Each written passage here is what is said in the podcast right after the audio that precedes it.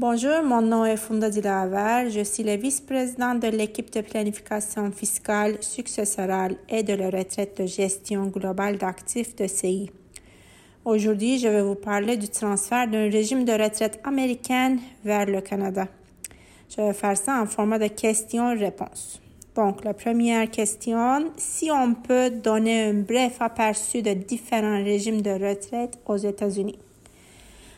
Euh, il existe des régimes de retraite qui sont des régimes de retraite parrainés par l'employeur, généralement financés à la fois par la cotisation de l'employeur et des employés, et qui sont similaires au régime de retraite canadien à cotisation déterminée. Les cotisations sont réorientées à partir du revenu avant impôt et dans certains cas, le revenu et les fonds après impôt peuvent croître à l'abri de l'impôt jusqu'à ce qu'ils soient retirés. Les exemples incluent le 401K, euh, qui est commun au secteur à but lucratif, et le 403B, commun aux employés de certains secteurs à but non lucratif, y compris les écoles publiques ou les hôpitaux. Les employés de l'État ou du gouvernement local, tels que les policiers ou les pompiers, peuvent avoir un 457B. Aussi, il y a des arrangements de retraite qui incluent le plus souvent les IRA, un IRA traditionnel s'apparente à un réel canadien. Vous pouvez faire des cotisations déductibles d'impôts et les revenus et la croissance du régime restent à l'abri de l'impôt jusqu'à ce qu'il soit retiré. Il y a aussi le Roth IRA qui équivaut à un compte d'épargne libre d'impôt canadien, c'est-à-dire un CELI. Une autre question, le, le régime doit-il déplacer avec le titulaire pour maintenir le statut d'impôt différé? Si on déménage des États-Unis au Canada, est-ce qu'on doit transférer notre régime avec nous? La réponse est courte euh, ou la réponse courte est non. La loi de l'impôt sur le revenu fédéral et la convention fiscale entre le Canada et les États-Unis prévoient le report d'impôt continu de régime de retraite aux États-Unis pour les titulaires de régime vivant au Canada, tout comme si le titulaire du régime vivant aux États-Unis. Un résident canadien qui possède un régime 401K nécessite un choix annuel pour reporter l'impôt résident canadien qui possède un IRA traditionnel n'est pas tenu de faire un choix pour bénéficier d'un report d'impôt continu. Les Canadiens qui possèdent des Roth IRA doivent déposer un choix unique pour reporter l'impôt sur le sol de leur régime. Et pourquoi devrais-je considérer de déplacer mon régime au Canada s'il peut rester aux États-Unis sur une base d'impôt différée? Les réponses à cette question, premièrement, c'est la simplification. consolider les exigences de gestion des investissements et de conseil dans un pays pour simplifier vos affaires, économiser de l'argent sur les honoraires professionnels et vous apporter la tranquillité d'esprit. Donc, premièrement, c'est le simplifier. Et deuxièmement, c'est le atténuer,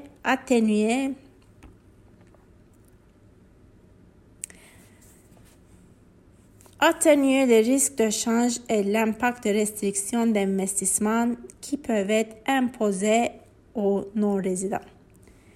Et troisième, les régimes de retraite basés aux États-Unis sont considérés comme des actifs situés aux États-Unis au fin de l'impôt sur la succession aux États-Unis. En tant que tel, le transfert de ce régime dans votre réel canadien réduira votre exposition à l'impôt américain sur la succession qui est évalué sur la valeur et non sur le gain au même taux progressif qui s'applique aux personnes américaines. les Canadiens ayant des actifs situés aux États-Unis sont exposés au système américain de droits successoraux et à la convention fiscale entre le Canada et les États-Unis. Seule une exonération au prorata de l'impôt sur les successions est disponible en fonction de la valeur de nos actifs situés aux États-Unis par rapport à la valeur de notre patrimoine mondial. Même là où il n'y a pas d'impôt sur la succession, des exigences de faire une déclaration existent lorsque la valeur de nos actifs situés aux États-Unis au décès est supérieure à 60 000 dollars américains.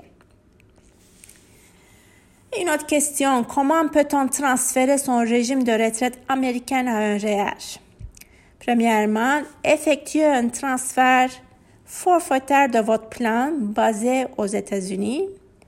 Deuxièmement, le retrait serait assujetti à une retenue à la source américaine de 30% si le retrait est votre seule transaction imposable aux États-Unis pour l'année et que vous avez plus de 59 ans et demi et que les pénalités de retrait anticipé ne s'appliquent pas, le retenu à la source satisfera vos obligations fiscales américaines et une déclaration de revenus américaine ne doit pas être produite.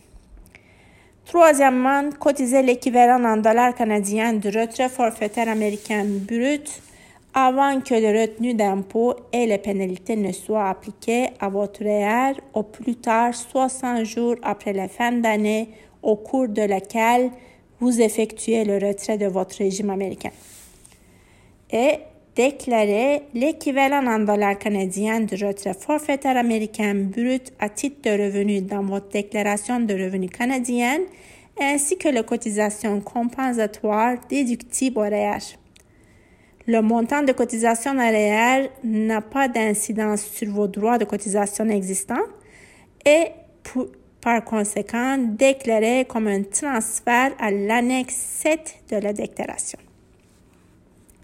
Une fois que le transfert est initié avec l'institution cédante par le client, l'institution destinataire, destinataire euh, exigera généralement un formulaire de demande avec des instructions d'investissement et un relevé du plan source confirmant le type de compte que le client souhaite transférer. Une lettre d'accompagnement expliquant le détail de ce qui est prévu peut être utile, en particulier lorsque le montant de chèque est différent de l'énoncé du régime fourni. Des, réceptions des fonds clairement indiqué comme fonds de pension étranger, l'institution bénéficiaire émettra un reçu de cotisation en vertu de l'article 60J de la loi de l'impôt sur le revenu au client. En quoi cette stratégie est-elle fiscalement neutre? Il y a deux choses. Premièrement, la cotisation à votre REER canadien doit être égale au montant brut du retrait du régime américain. Cela signifie que vous aurez besoin de liquidités provenant d'autres sources pour compenser le montant retenu par les États-Unis. Deuxièmement, vous devez avoir un revenu de source canadienne suffisant pour utiliser pleinement le crédit pour impôt étranger créé par les impôts américains. Ce crédit pour impôt étranger doit être utilisé dans l'année du transfert au REER canadien. Ni la possibilité de transférer intégralement le montant sur votre REER, ni les capacités d'utiliser le crédit pour impôt étranger peuvent être reportées aux années futures. Est-ce qu'il y a d'autres considérations? Dans le cas des employés transfrontaliers ou s'il y a des cotisations de l'employeur au régime, il se peut qu'un transfert direct 401K vers un REER ne soit pas possible. De sorte que le régime doit d'abord être transféré à un IRA puis à un REER. Les clients devraient consulter attentivement leurs conseils conseillers fiscaux à cet égard. Contrairement au Canada, les cotisations au régime de retraite américaine peuvent être versées avec de l'argent après impôt. Bien que la croissance de ces cotisations après impôt soit retirée sur une base imposable, les cotisations initiales peuvent être retirées en franchise d'impôt. Le transfert de ces cotisations REER déplace l'argent après l'impôt dans un environnement où il serait imposé au moment du retrait et devrait être considéré avec soin. Les clients doivent confirmer auprès de leur administrateur de régime américain si le régime américain comprend les cotisations après impôt et, dans tous les cas, la source de retenue à la source s'ils appliqueront et toute restriction particulière que le régime pourra avoir en ce qui concerne le transfert au Canada. Merci beaucoup d'avoir écouté notre balado de ce mois-ci. Euh, s'il vous plaît, euh, si vous avez des questions, consultez à votre équipe de vente chez CI. Merci, bonne journée.